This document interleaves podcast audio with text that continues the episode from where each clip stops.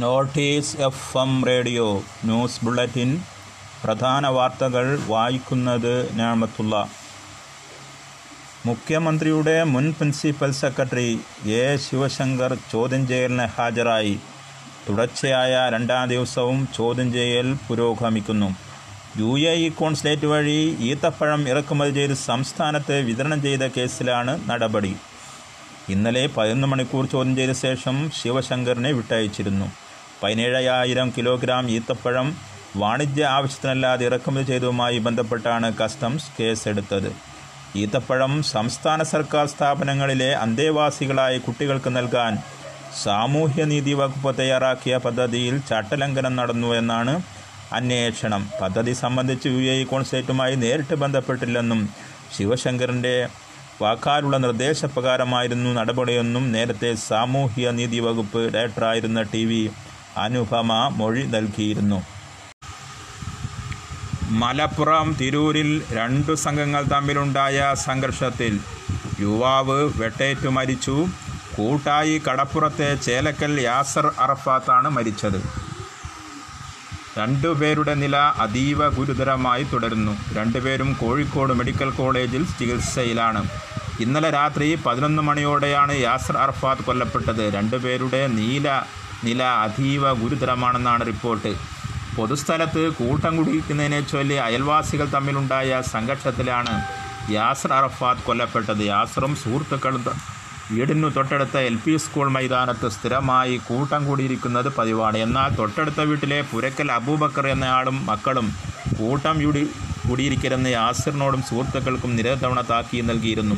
സംഘർഷം നടന്ന രാത്രിയിലും ഇത് സംബന്ധിച്ച ഇരുകൂട്ടരും തമ്മിലുണ്ടായ തർക്കമാണ് യാസറിന്റെ മരണത്തിൽ കലാശിച്ചത്.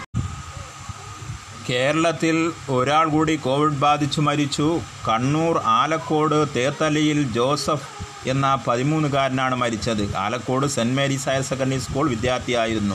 കോവിഡ് ബാധിച്ച് പെരിയാരം മെഡിക്കൽ കോളേജ് ആശുപത്രിയിൽ ചികിത്സയിലേക്കാണ് മരണം സംഭവിച്ചത്. മൊറട്ടോറിയം പലിശയിൽ കൂടുതൽ ഇളവുകൾ നൽകാൻ പറ്റില്ലെന്ന് കേന്ദ്ര സർക്കാർ. സർക്കാരിന്റെ ധനനയത്തിൽ കോടതികൾ ഇടപെടരുതെന്നും സർക്കാർ സുപ്രീം കോടതിയിൽ വ്യക്തമാക്കി. സമ്പദ് വ്യവസ്ഥയ്ക്കും ബാങ്കിംഗ് മേഖലയ്ക്കും അത് കോട്ടമുണ്ടാക്കുമെന്നും സത്യവാങ്മൂലത്തിൽ സർക്കാർ പറയുന്നു. മൊറട്ടോറിയം കാലയളവിൽ രണ്ട് കോടി രൂപ വരെയുള്ള വായ്പയുടെ കൂട്ടുപലിശ ഒഴിവാക്കാമെന്ന് കേന്ദ്രം നേരത്തെ സത്യവാങ്മൂലം നൽകിയിരുന്നു. എന്നാൽ അത് അപൂർണമാണെന്നും റിയൽ എസ്റ്റേറ്റ് വായ്പ ക്രമീകരിക്കുന്നതിൽ തീരുമാനം അറിയിക്കണമെന്നും കോടതി നിർദ്ദേശിച്ചിരുന്നു തുടർന്നാണ് പുതിയ സത്യവാങ്മൂലം സമർപ്പിച്ചത്. सोचते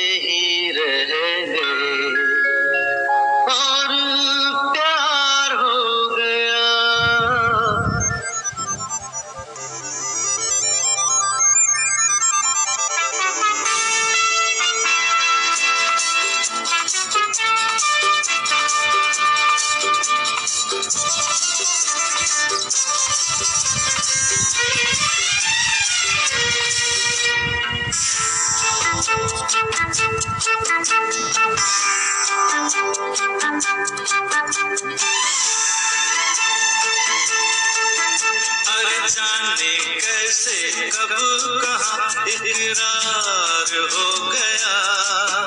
हम सोचते ही रह गए और प्यार हो गया। हो जाने कैसे कब कहाँ इकरार हो गया।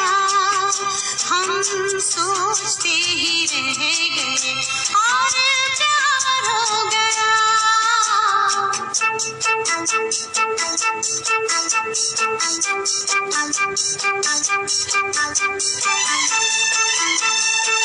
you.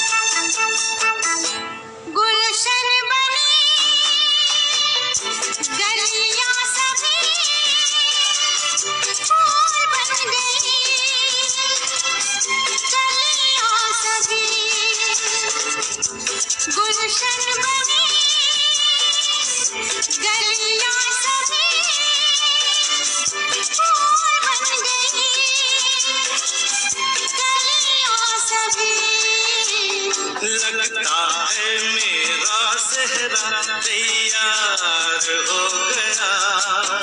हम सोचते ही रह गए। और प्यार हो गया।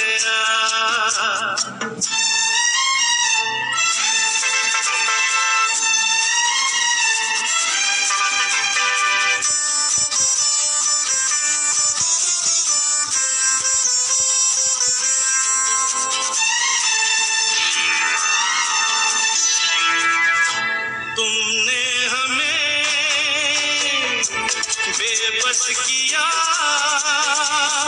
दिल ने हमें धोखा दिया। तुमने हमें बेबस किया, दिल ने हमें धोखा दिया। जीना कितना हम सोचते ही रह गए।